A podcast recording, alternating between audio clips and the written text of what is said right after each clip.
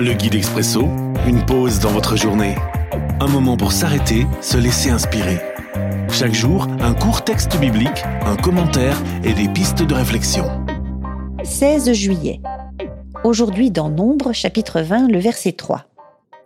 Les Israélites accusent Moïse en disant Ah, si seulement nous étions morts nous aussi, quand nos frères sont morts sous les coups du Seigneur. Pas content, pas content. Une réflexion de Nicolas Munier.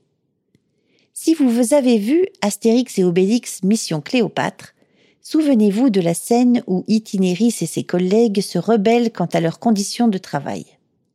Si cette révolte trouve une fin heureuse dans le film, la situation est plus compliquée pour les Israélites face à Moïse.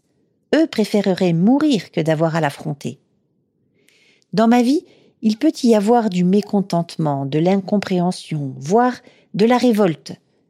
Mais quand je mets cela en perspective avec d'autres réalités plus dramatiques, mes plaintes ou reproches ont-ils vraiment lieu d'être? N'oublions pas qu'au-delà de nos défis, il y a une vision plus grande, celle du plan parfait de Dieu. Réflexion.